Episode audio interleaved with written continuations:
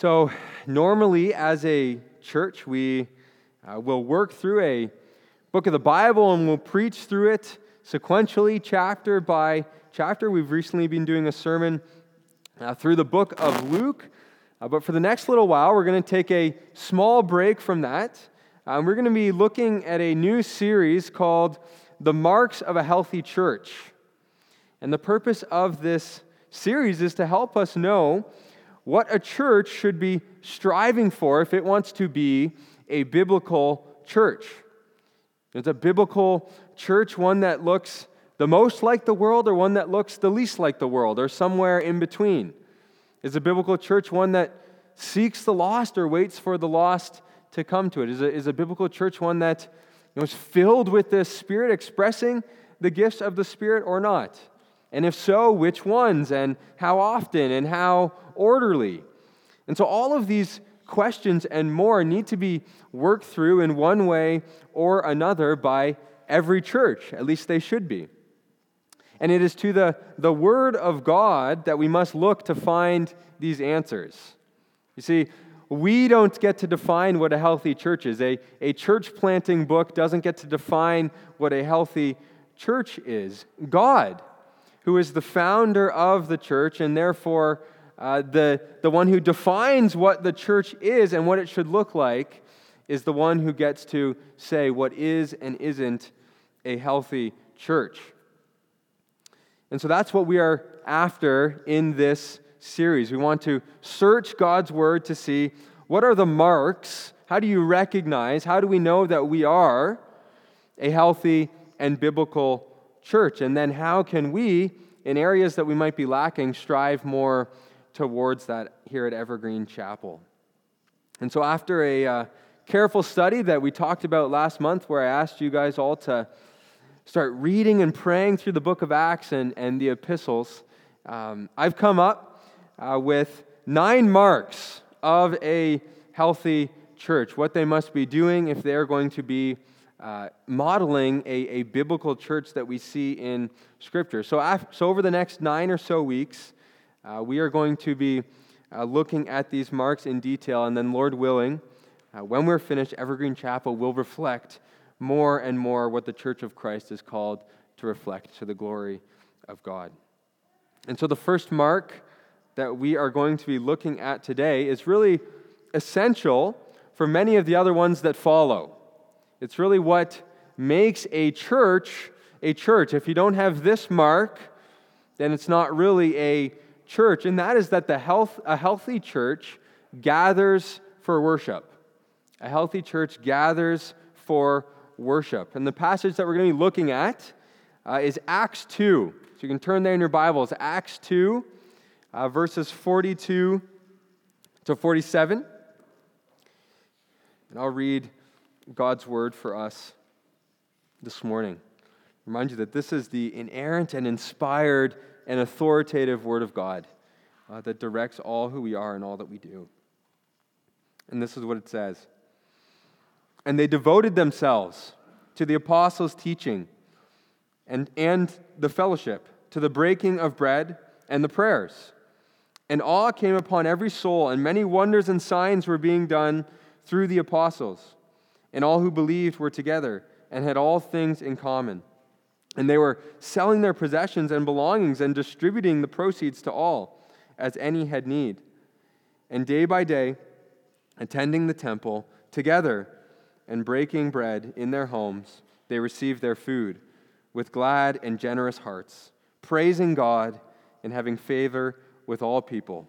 And the Lord added to their number day by day those who were being saved.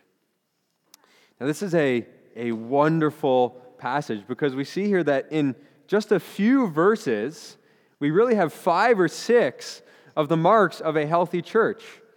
And if you remember in the verses that preceded this in Acts chapter 2, you had one of the most magnificent events in all of Christian history in the coming of the Holy Spirit at Pentecost. See, the Holy Spirit comes in, in power like he has never come before, and you have Peter standing up uh, before a large crowd preaching his first sermon, calling them all to repentance and faith in Jesus Christ. And then after he preaches that message, the, the Spirit is, is poured out, and 3,000 people believe and are baptized in the name of Jesus Christ and added to the church of God. And so here in Acts 2, you really have the formation of the first church as we know it. It was here that the people of God came together to become the New Testament church. And so it makes sense that if we are going to study what a biblical church looks like, that this is really where we should start our examination. And one of the, the main things that really jumps out from this passage is that the church gathered together for worship.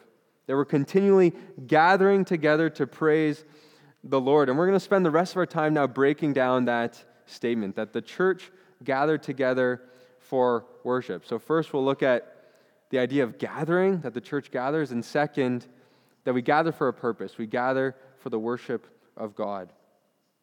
And so, first, let's look at the idea of the church gathering. Verse 42 says, And they devoted themselves to the apostles' teaching and the fellowship, to the breaking of bread and the prayers. And then down in verse 44, all who believed were together and had all things in common. And then verse 46, and day by day, attending the temple together and breaking bread in their homes, they received their food with glad and generous hearts, praising God and having favor with all the people. So we see that from these verses, it is very clear that the church gathers together. And this is really essential to what a church is. You see, when we use the word church today, we use it in many different ways. We can say things like, uh, let's go and meet at the church. Or we can say things like, uh, we're going to have a church service. Or maybe we'll say things like, uh, the church is not about the place, it's about the people, where the church is in reference to the people of God. And so the question is which one is it? You know, is the church a place? Is the church an event? Is the church a people? That's an important question. What actually is the church? Well, in the Bible, the word used for church is the Greek word ecclesia. Maybe you've heard that before. Ecclesia. It's where we get our, our term ecclesiology, which just means the theology of the church, the theology of the ecclesia. And the word ecclesia literally meant an assembly or the ones assembled. It wasn't a word that was just used by Christians, but it was used commonly in the language at the time. An example of that in Scripture is in Acts 19. Paul, he's, he's preaching the gospel in Ephesus, and people are being converted, and as a result, they're turning away from the idols. They're, they're not attending the temple of Artemis anymore. Uh, the, the temple is making less money off of these people. And so that makes a lot of people upset. And so they come and they, they grab some of the Christians and they bring them before the official in the area. And then the Bible says in Acts 19, verse 32, that an assembly forms, an ecclesia forms as a riot and to, to charge these men for preaching. Now, clearly, that's not a, a church that's forming as that's happening. It's, it's an assembly of people, an ecclesia. And so the word church, then, at its most basic meaning, has this idea of the assembly of God's people. But it's also more than that. Uh, family. The church is called to be to have these relationships that are, are fatherly and motherly and between siblings. Well, if you're a, a Christian, not a part of a local congregation, how can you first be obedient to those commands and then, second, claim to be actively a part of the family of God? You a brother or sister alone, by definition, is not a brother or a sister. I've had people say to me, and this is becoming more and more common, that they are part of the universal church of God, and that's what matters more than being part of the local church of God. And maybe there is a tiny bit of truth to that, but I, I also want to challenge that because it's not a, it's not a uh, this or that, it's a both and. If you claim to be a part of the universal church of God, then you should be part of the local church of God. In fact, the reason that you are probably in the universal church of God is because of someone who has been a part of the local church of God and be trained and equipped and motivated and, and to go and share the gospel with you through which you came in to God's fold. See, the primary means that God uses to grow the universal church is through the building of the local church, the assembly of the called out ones of God. So there's, there's no, as I like to call it, Lone Ranger Christianity. There's no Lone Ranger Christianity. You don't find that uh, in the Bible. Uh, even Elijah, when he thinks he's all alone and he's, he's, he's weeping, he's desiring that there be more. And the Lord tells him, There is more. There is more. And he's, and he's insinuating that you need to go and meet with these people and be encouraged by them. There's no Lone Ranger Christianity.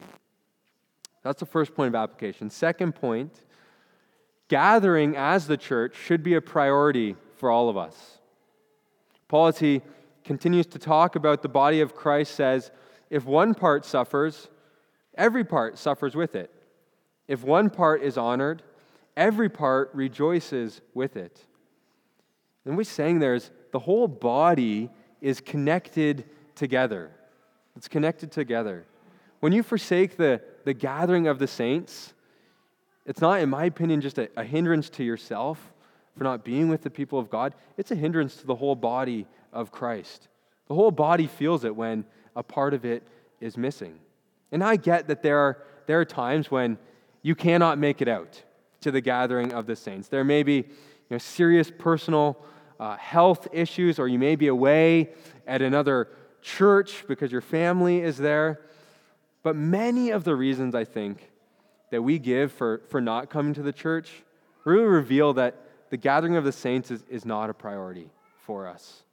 You know, I'm, I'm tired this morning. I, I stayed up too late last night at a, at a party. I don't like the guest speaker. I, I woke up too late and would be 15 minutes late, so I'm not going to come. It snowed last night and I need to, to shovel the driveway. One of my kids has a, a runny nose or is being fussy this morning. I mean, really? Those are, if you think about it, those are worth forsaking the assembly of the people of God? We have, we have friends in our uh, last church, and their grandparents uh, lived in a country called Moldova during the reign of the Soviet Union. They were believers, and one day the police came to them and said, uh, The men are no longer to attend church. It makes you weak, uh, and we don't want you attending church.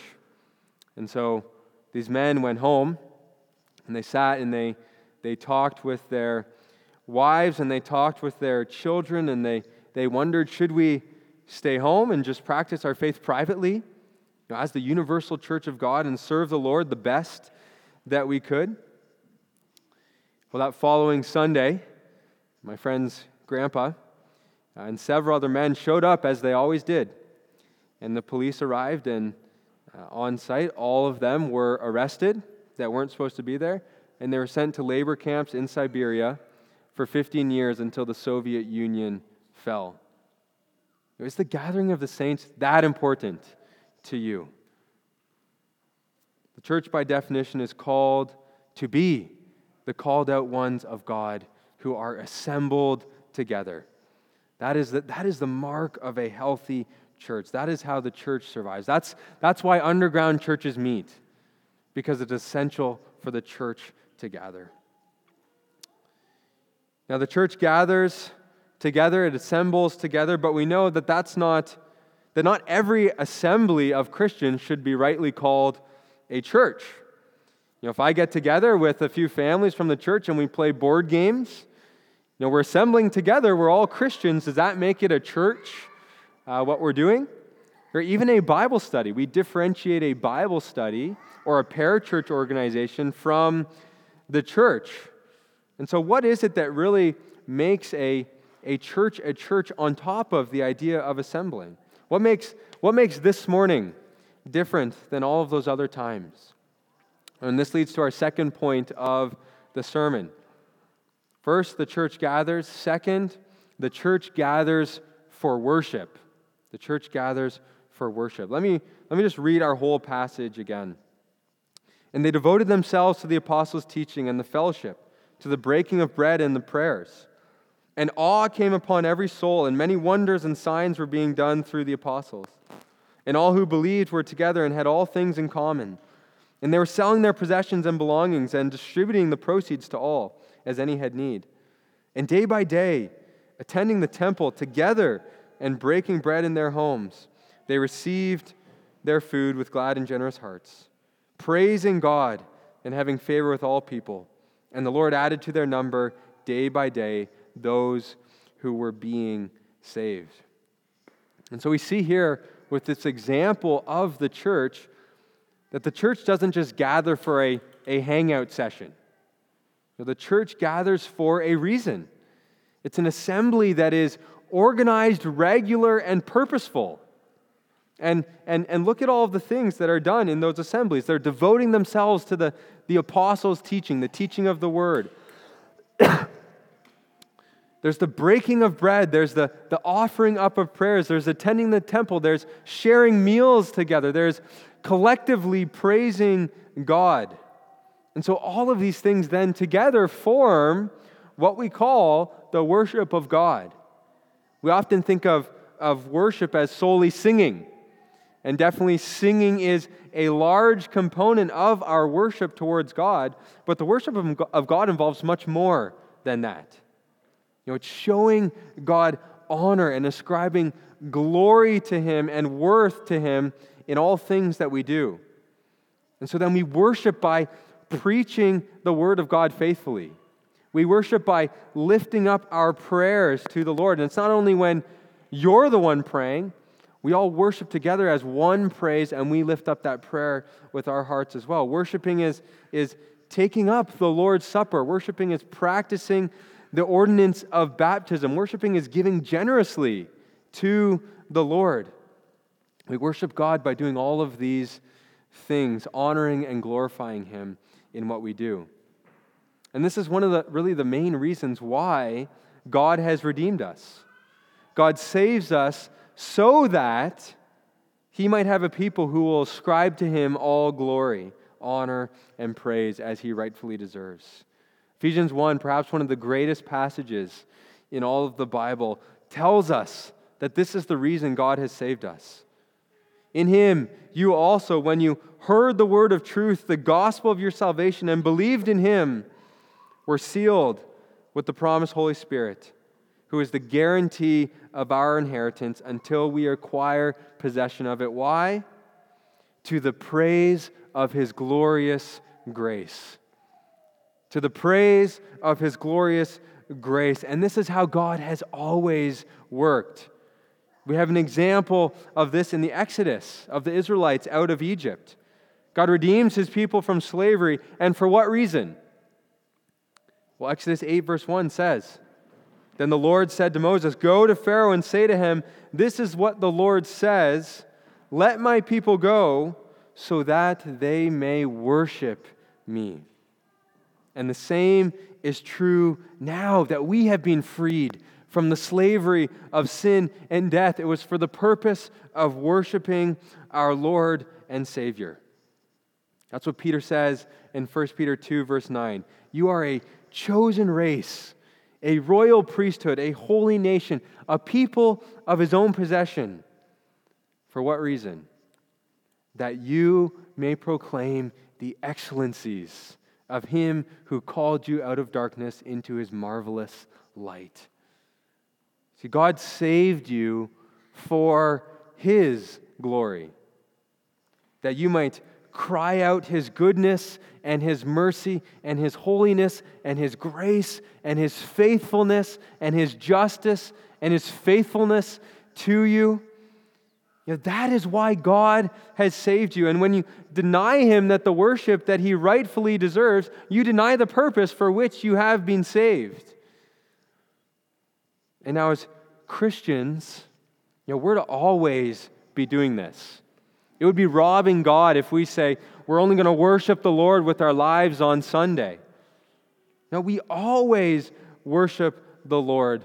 We live lives of, of, of devotion to Him, where we follow His commandments, where we, we sing in our homes, we read the Word of God, we pray, we share the gospel, we disciple one another. And yet, when the, when the church does gather as commanded by the Lord, when the whole body comes and forms the body of Christ, the temple of God, the family of God, it's an assembly that, that is unmatched by anything else we see in all of creation. When we give, when we as one voice give glory to our Lord and our Redeemer. And sadly, much of, much of modern Christianity has lost this focus on the worship of God.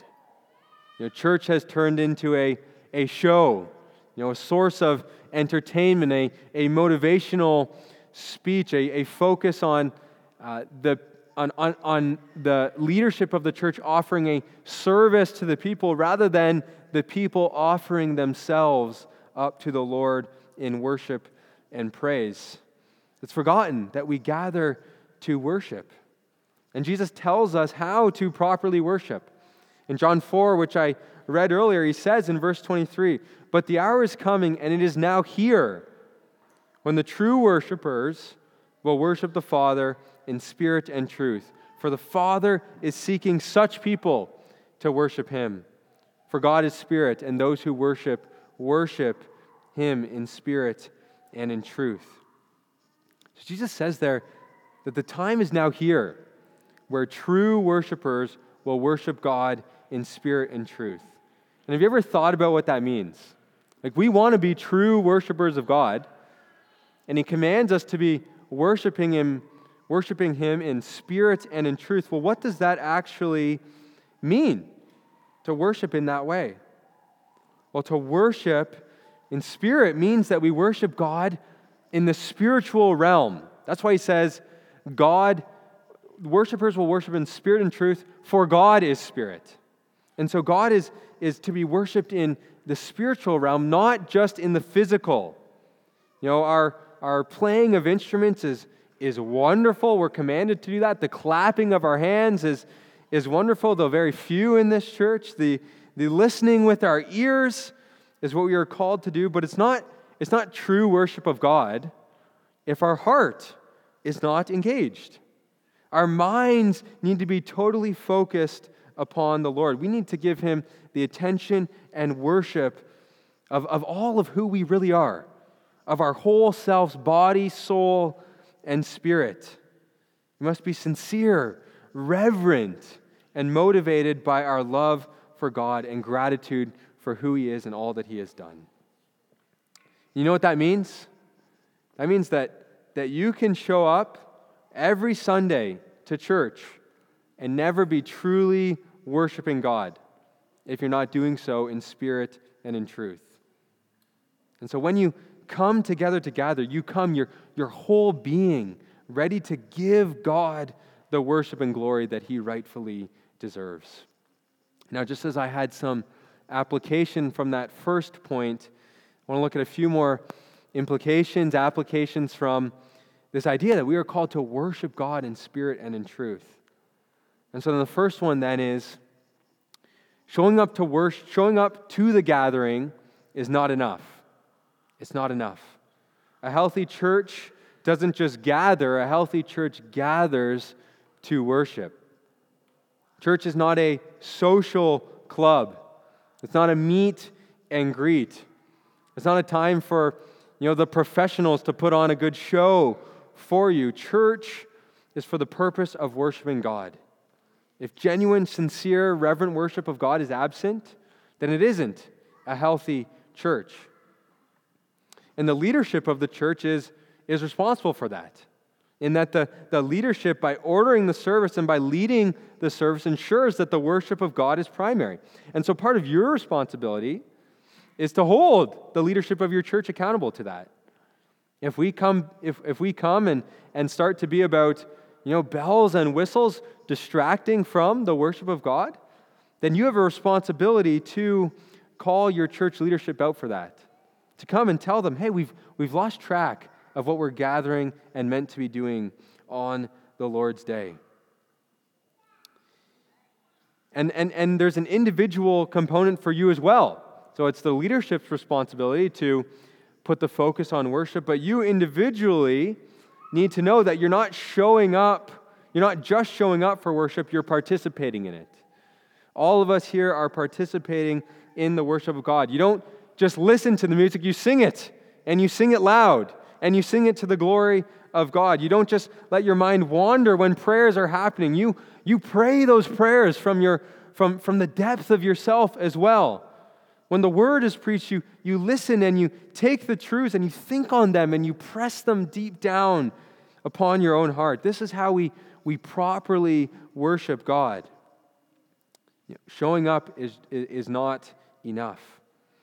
And second, when you come to church, the focus must be on God. It can be very easy to, to come to church because that's what you're supposed to do, but your mind is, is focused elsewhere. Maybe it's about something that happened in the week previous. Maybe it's something that's going to happen in the week to come. Maybe you're, this is what Hannah and I have to sometimes watch out for. Maybe you're having someone over after the service and you're so consumed with having the house clean and the food ready and, and, and, and that it distracts you from the worship of God. Well, when you come to worship, you need to, you need to try and set all of those things aside that would distract from worshiping God in spirit and truth. You know, ask the Spirit. Pray and ask Him to help you focus on Him and His Word as you gather. I quickly want to share some, some practical ways to help with this. And these are by no means a hard and fast rule written in, in, in stone, but they're, they're helpful ways to get your heart and your mind off of the other things and onto the Lord as you gather to worship Him. And the first one is use Saturday nights as a time of preparation.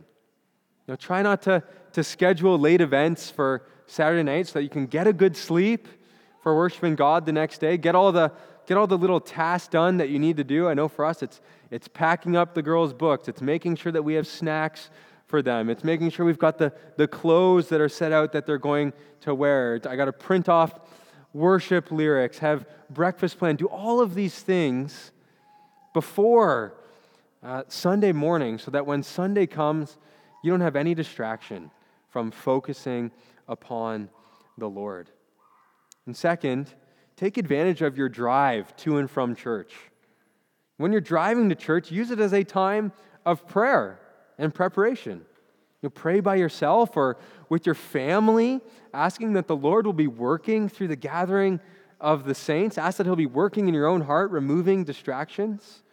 You put on some worship music while you drive to get your mind directed towards the goodness and the glory of God. And then when you drive home, it's not like church is, it, the, the service is over, but still, now start thinking on the things that you've learned. You know, ask your family, what was one thing that you got from the sermon? And then discuss it and talk about it so you can apply it to your own life and ask that God would help you to do so. And then finally, another way to help you with this is don't just be a Sunday Christian. If your only spiritual feeding comes on Sunday mornings, you're not going to reap the benefits that God grants to his children when they come and worship him. You think of it in a way like a, like a malnourished child. When a malnourished child is offered a, a large meal of food, they're only able to eat a little bit of that food because their stomach has not been stretched, it's, it's shrunk because of lack of food. Uh, they don't have the acids or the proteins in their stomach to break it down. They don't, they don't get to reap all of the benefits of a large meal because they've been starved from food for a long time. The same is true for us as Christians. When we're not feeding on the Word of God throughout the week, when we're not deep in prayer with the Lord throughout the week, when we're not singing praises to the Lord in song throughout the week, when we come on Sunday, we're not going to gain uh, all of the benefits that the Lord graciously gives us when we come to worship Him. See, the worship of God is not, a, it's not just a once a week event, it's a daily, hourly lifestyle that we walk according to all throughout the week, so that when we gather on Sunday, we're able to draw near to the Lord and give Him wholeheartedly the worship that he rightfully deserves. And so then to wrap things up, to finish our first sermon on the marks of a healthy church, we see that the church is it's not just a social club. It's not just a, a place where people come and you know, share how they're doing, though you should definitely do that. It's, it's, it's not a place where you know, I'm, I'm to give you a, you know, a TED talk with a Bible verse posted at the beginning of my sermon. Church is a time when the called out ones of God assemble together to worship our Lord and Savior Jesus in spirit and in truth. And so I encourage you, make that a priority in your life. If it's not a priority, make that, make that something that you schedule your week around. You don't schedule it around other things in your week. Because when the church is faithful to do this, we become the primary instrument in the hands of our Redeemer. You know, the Lord Jesus wields the church like a, a sword and, and slices through the enemy, and also wields the church like a, an instrument of, of healing to extend grace and mercy to the lost. And it starts with us being faithful to gather to worship the Lord. And so, do you have a desire? Do you have a desire for the Lord to use Evergreen Chapel for, his, for, the, for the glory of his name? If so, it really starts with you being faithful in gathering as the people of God for the purpose of worshiping your glorious God. A healthy church gathers together for worship. Let's pray.